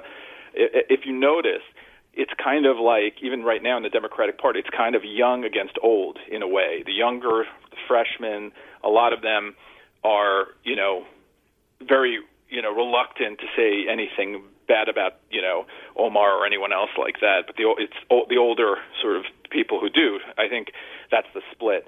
And progressives, because they're hard left, are anti-Israel because they view it as a colonizing force and with that comes a lot of anti-Semitism, and it always has. We've seen it on college campuses, and now it's bleeding into uh, mainstream politics. And you know, there's Rashida Tlaib as well, who I don't know. I don't know who. You, I mean, do you have an opinion on on who's been more egregious uh, in this regard, Tlaib or Omar? Are they pretty much in the same boat? I think they're in the same boat, and those are obviously uh, she's a you know she's a Palestinian, and she has sort of you know perhaps you could forgive that a bit, even though I, I think she's completely wrong on the reasons why these things are happening. I mean, I don't want to forgive her, but maybe some people might want to. Um, but in the end, we have to judge people on the things they say and the positions they take. And both, you know, we, didn't we just learn today that uh, she had written for a Farrakhan newspaper in 2006? Uh, yeah. Can you imagine? Uh, can you imagine a Republican congressman writing for the David Duke newsletter and then being able to just skirt by and, and no one, you know, even finding that, no one even fact checking that, Oppo research, nothing. Um, it's just it's it's hard to imagine. Yeah, and, and, you know, and this is this gets into an area where where I mean, I have some opinions from my my previous life, and I I think you know because because there's a there's a um, on the one hand, I think that Omar and Tlaib they're new they they there's this excitement around them. They're women and they're minorities. So there's this this particular you know this particular shroud of protection around them. You know they can get away with saying more. I mean I think I think that that's patently obvious.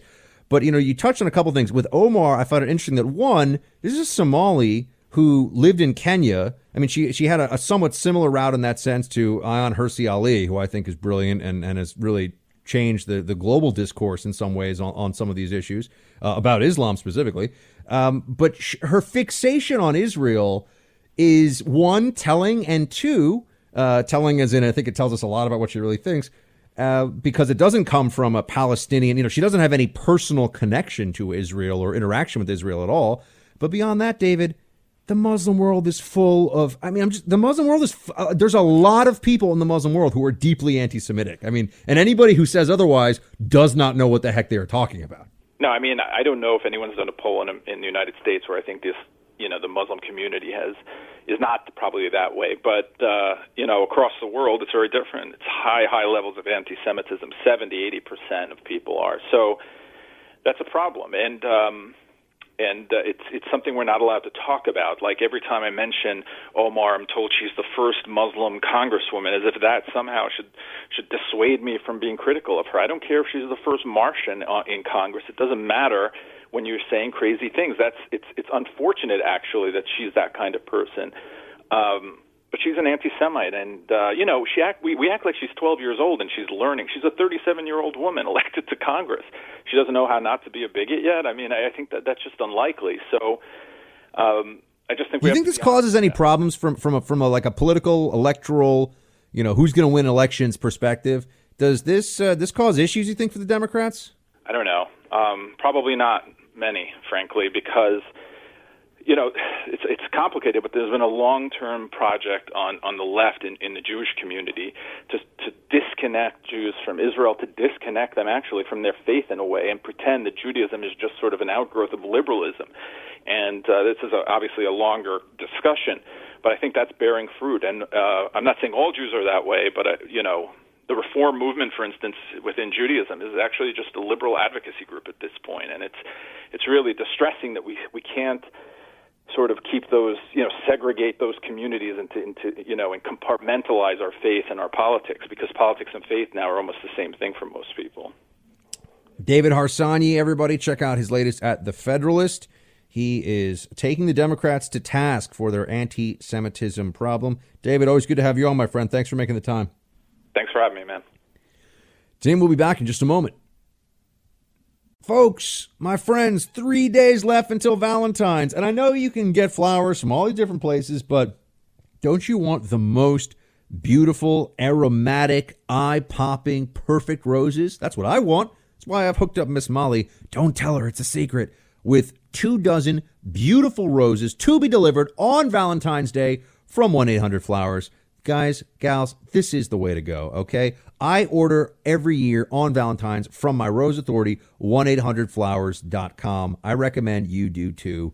Get on it now. Don't wait. To order 18 red roses for Valentine's Day for your sweetheart for only $29.99 or upgrade to 24 assorted roses plus a vase for $10 more, go to 1-800-Flowers.com, click the radio icon and enter code BUCK. That's 1-800-Flowers.com, enter promo code BUCK. You got to hurry, got to jump on this right now because the offer expires today.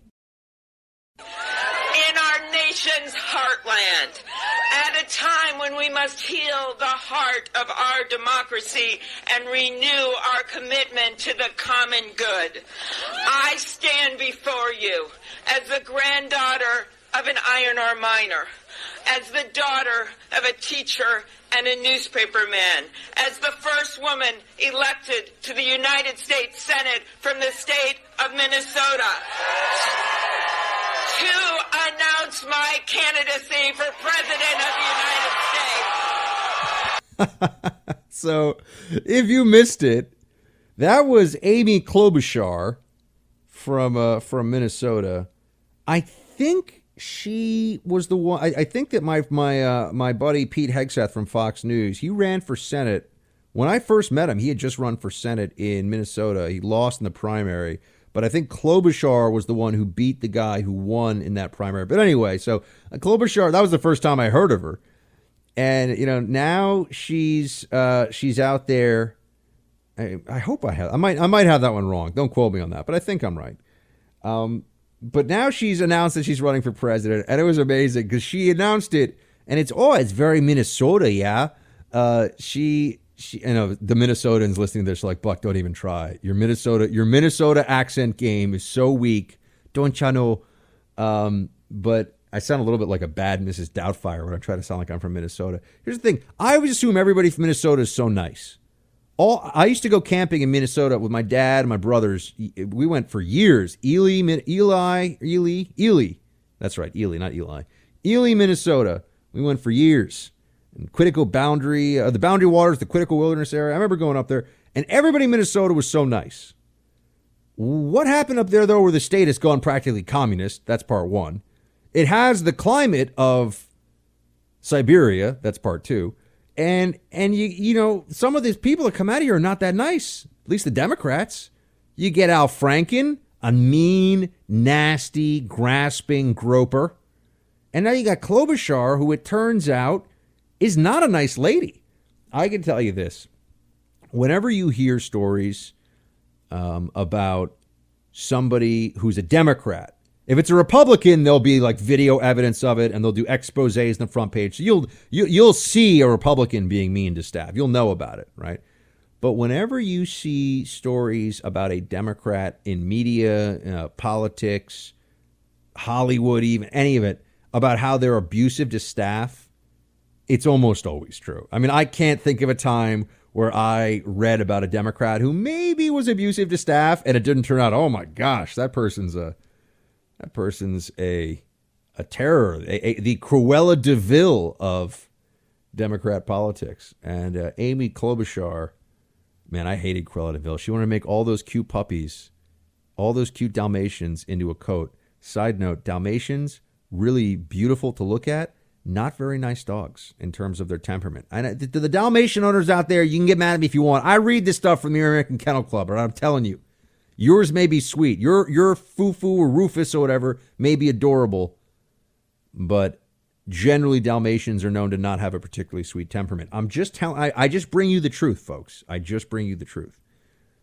Uh, anyway, I didn't like Cruella de Vil, and I don't think I'm gonna like Amy Klobuchar, who uh, gave this announcement. Because all the stories now are about how she throws objects. I mean, she's not just nasty to staff.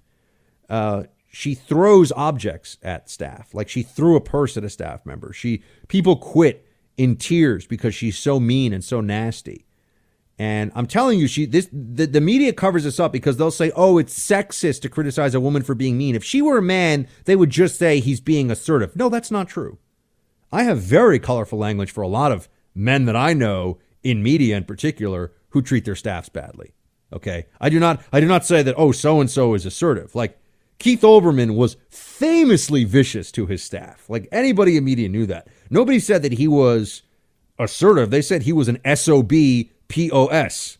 Okay? So I hate this this nonsense argument. How, oh, they're just saying she's a woman. No, I'm sure she's nasty. But I like how Trump said she announced this and he said Amy Klobuchar announced she's running for president, talking proudly of fighting global warming while standing in a virtual blizzard of snow, ice, and freezing temperatures. Bad timing by the end of her speech, she looked like a snowman woman. Trump, sometimes, Trump, I just got to say it, man. You complete me. I hate awards ceremonies. I really think that when you get beyond high school, we should get rid of award ceremonies. Okay, some before we dive into this discussion, a couple of exceptions. Uh, military awards, military decorations, not not a part of this discussion. Okay, um, awards for real things, for real heroism, you know that that's that's something else. Obviously, uh, we'll we'll put that aside. But awards for the arts and for media, I just I just don't get it, and I do feel like people in the media because they're so both insecure and so in love with themselves at the same time. That's why you have all this stuff I mean, whenever I hear somebody say now, you know, I was on a show that was Emmy nominated, I'm always like, okay, well, were you nominated for Best Actor or were you just on the staff of the show that got nominated? Like, is that, I mean, if you're the catering guy on the Emmy nominated, you know, Big Bang Theory or something, I'm happy for your professional success, but I don't think that we need to hear about how you are Emmy nominated. Feel the same way about all these journalists and these journalism awards. Ooh, I got a Pulitzer, I got a Peabody, I got there's all these different I can't even keep track of all this stuff. Who cares? You know, the, the upside of writing a great piece is a lot of people reading it and maybe you having some sort of influence on an important issue or on a national conversation or just showing the best of your craft. And I just feel like most most of you listening, for example, whatever your job is, the reward for a job well done is being good at your job and knowing that and getting paid to do that job that you're good at. Whatever that job is. And and you know, I, I wish that we'd have in our culture more of a celebration of just being good at what you do, whatever that is. You know, this is some of you will probably think of the movie, uh, or if you've seen it, you'll think back to you know Jiro Dreams of Sushi, which is a really really good documentary about one of the most famous uh, famous little sushi restaurants in the world. That's in a subway stop in Tokyo. I forget what it's called. Um, and the main guy is obviously named Jiro, and you know he has this apprentice who spends ten years trying to make the perfect tamago, which is the little egg custard and after 10 years, finally once, his his mentor, Jiro, who's the most amazing sushi chef, you know, in the world, etc., get he, he finally gets it right and he tells him this is right. And he cries. Now, you don't have to necessarily cry because you make your tamago perfectly, but whatever you're doing, doing that thing. I think it's St. Francis de Sales who says, be exactly who you are and be that perfectly, or do not wish to be anything but what you are and be that perfectly. That's why I mean, this whole award ceremony thing for all these media types, like this is my long way of saying I didn't even know the Grammys were on last night. I woke up this morning, I went to do Rising, and they're like, "Are we going to do a segment on the Grammys?" I'm like, what? What? Well, it turns out that uh, I'm not the only one. An all-time low for the uh, in, in the demo, at least for the Grammys. I, I just don't understand why people care about this. Um, and and I guess more and more people are agreeing with me because it just strikes me as incredibly self-indulgent and uh, and unnecessary and self-referential just the whole, the whole thing also i think the state of american music right now is uh, country music aside because i don't know anything about country music which is something that i should really address some of you right now are booing me, and I, I, I earned that. I did start listening to punk rock recently, old punk rock, like uh, the New York Dolls and the Ramones, and because I, I didn't really. And so, if any of you have country rock suggestions for me, like really great contemporary, contemporary country music, um, country music, I don't know if I said country rock, country music, uh, send it to me, facebook.com slash Buck Sexton. Because other than country, which I cannot speak to, I think the state of music in America right now is pretty terrible. So I definitely didn't watch the Grammys, but I do want to do roll call in a moment.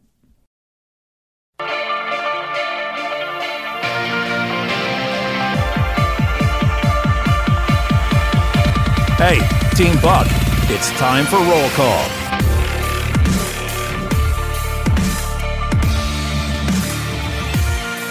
You know, I started listening to some uh, some dubstep again. I'm not. I'm, I'm not gonna lie to you guys. I don't even like that expression because I never lie to you guys. But I can't lie to you.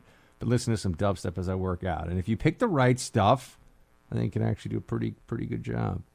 Uh, so we have facebook.com slash buck sexton for those of you who like to get in on the roll call action.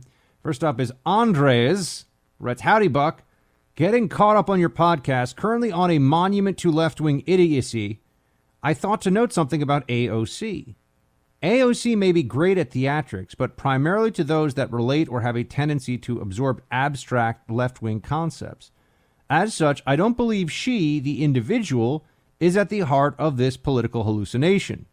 Just a thought what if senior Democrats find AOC to be the perfect canary in the coal mine to test Operation Crazy Eyes? In this way, they can test the waters to essentially see what happens so others don't have to risk further embarrassment.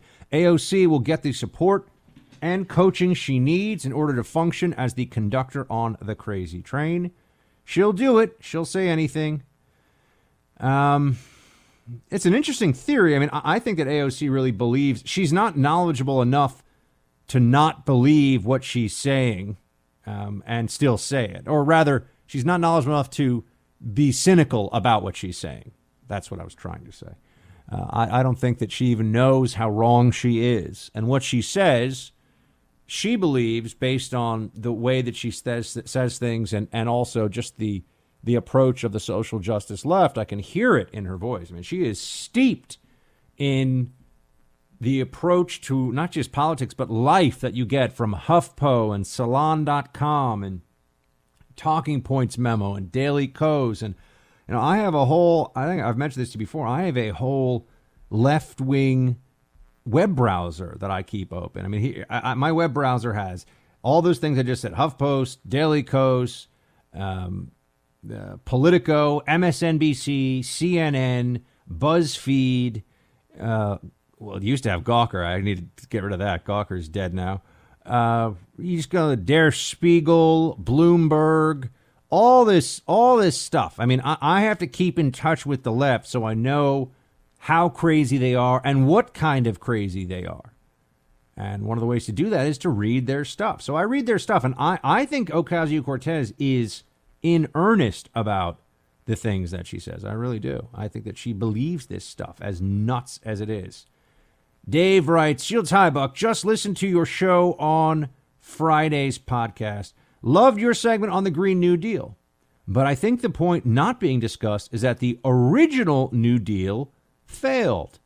Had anybody asked AOC what everybody's supposed to do for a living after all the building retrofits are complete? Make work projects have an ending. They are not a career. David, you raise a very interesting point there. Um, no, I don't think that she. I, I, the the left has managed to rewrite history of the New Deal so that we are to believe that that FDR essentially saved the American economy, that the FDR uh, public works projects, all the different ways that there was a mobilization of people to work for the state in a time of war, but it was very much a war on you know economic malaise. I mean, they they used the same the same kind of rhetoric. They didn't really call it a war on poverty per se, but the same idea uh, that it, it did not work the way that liberals have been told that it worked. Uh, but you see that, and unfortunately, Ocasio Cortez does not. It's also interesting that we are reminded regularly by the media of the failings of previous presidents and, and previous leaders in this country, stretching back for centuries, really. But for some reason, the internment of Japanese Americans into concentration camps that is excused for FDR uh, in that it is not discussed. They won't they won't say that it was okay, but they will omit it from the conversation. They will omit it. They will not engage uh, in much analysis of that.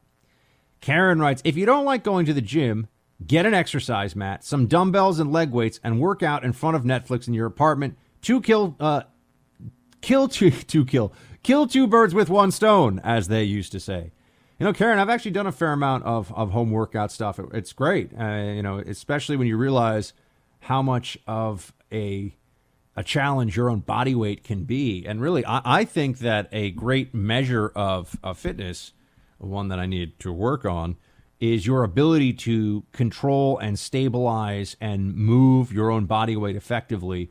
I mean, that's why, you know, with all this exercise craze stuff, and I've been talking to friends recently who are, oh, I do Barry's Boot Camp. I don't know how many of you even know what Barry's Boot Camp is. Producer Mike, you ever done Barry's Boot Camp? The uh, lady instructors are apparently quite lovely. Uh, but you know Barry's Boot Camp and uh, what's this other Peloton where you can pay a lot of money to have an exercise bike in your living room or your bedroom.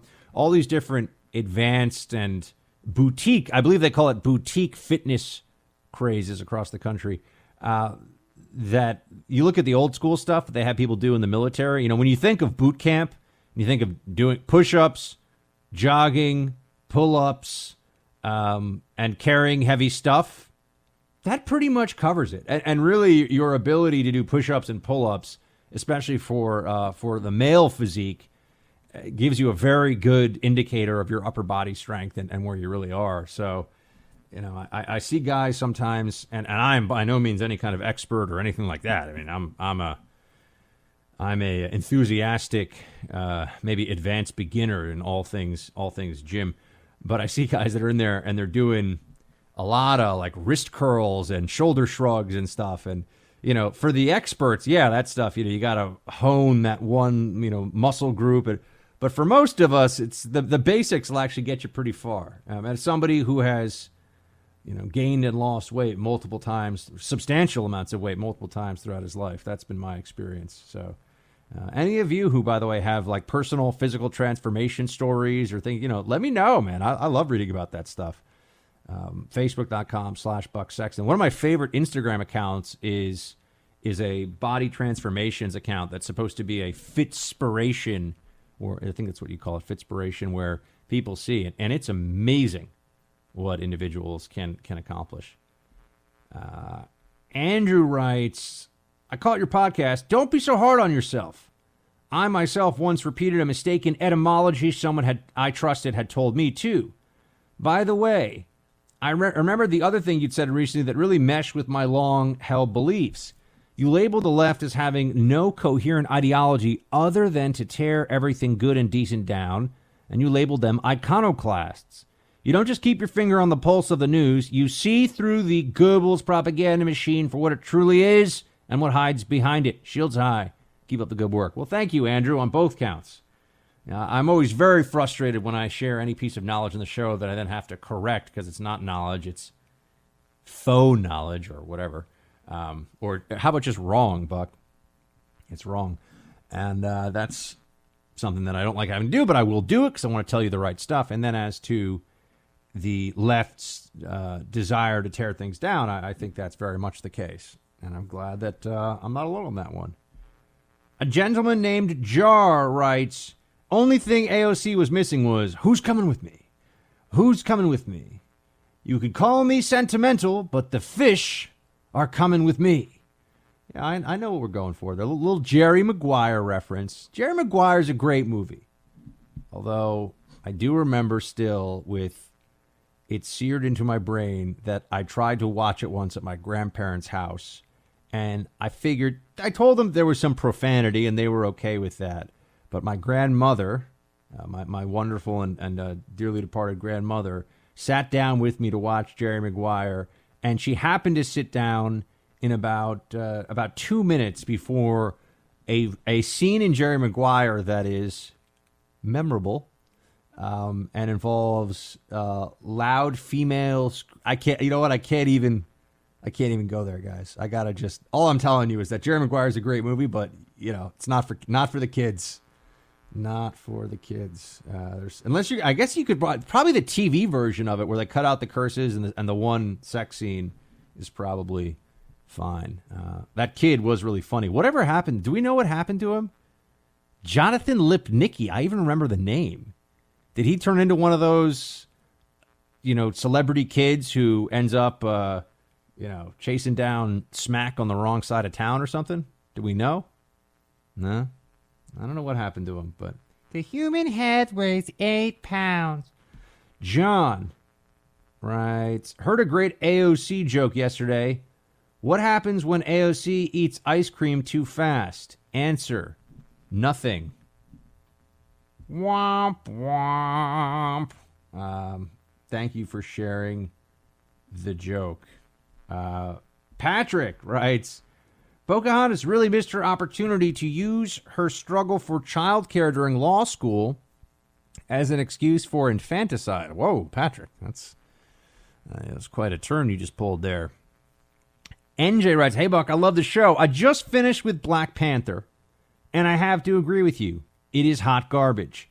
Lame script, terrible acting, and the social justice stuff throughout. Dreadful, just dreadful. Anyway, keep up the great work. Shields high." You know what? Thank you. I'm giving a little round. I'm, somebody else will be honest about Black Panther. Black Panther's a terrible movie. All right. Bret Easton Ellis, I think recently, the pretty well known Gen X or Gen Y or whatever author, Bret Easton Ellis uh, came out and said that nobody in Hollywood really likes Black Panther. And it's true. It's a bad movie. You can enjoy it. I look, Point Break is a bad movie. I love Point Break. The Rock is kind of a bad movie. I love The Rock. You don't have to tell me that it's great. I love it. It's just not a good movie. It's like makes no sense. The plot is bizarre. There are huge plot holes in it that, you know, we could talk about all day. Uh, you know, I I the my problem with Black Panther was not only is it a bad movie, I didn't find it that enjoyable to watch. If you enjoy it, great. I can't tell you what to enjoy and what not to, but the plot, the acting, it's just it's just ridiculous. It's the most advanced society in the world, but they pick their leader by having a hand-to-hand combat fight to the death in uh, like uh, an elevated jacuzzi, basically. I mean, it, it makes it makes no sense, folks. Okay, it's just just free yourself to think freely about Black Panther, and you will feel much. You're like, yeah, I know I've been told I have to like this. I don't. I don't have to like this. I don't. I'm telling you, it's okay. Team, we'll have more coming up tomorrow. I'll talk to you then. Shield tie.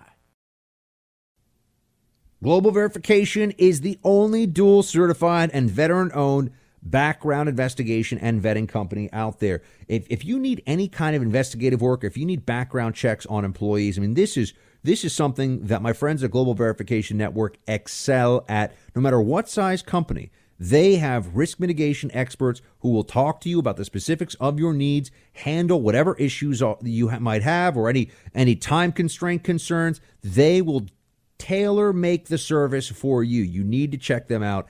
Even if you've got somebody who currently does your background checks, call Global Verification and see if they can get you a better deal, better service, better results.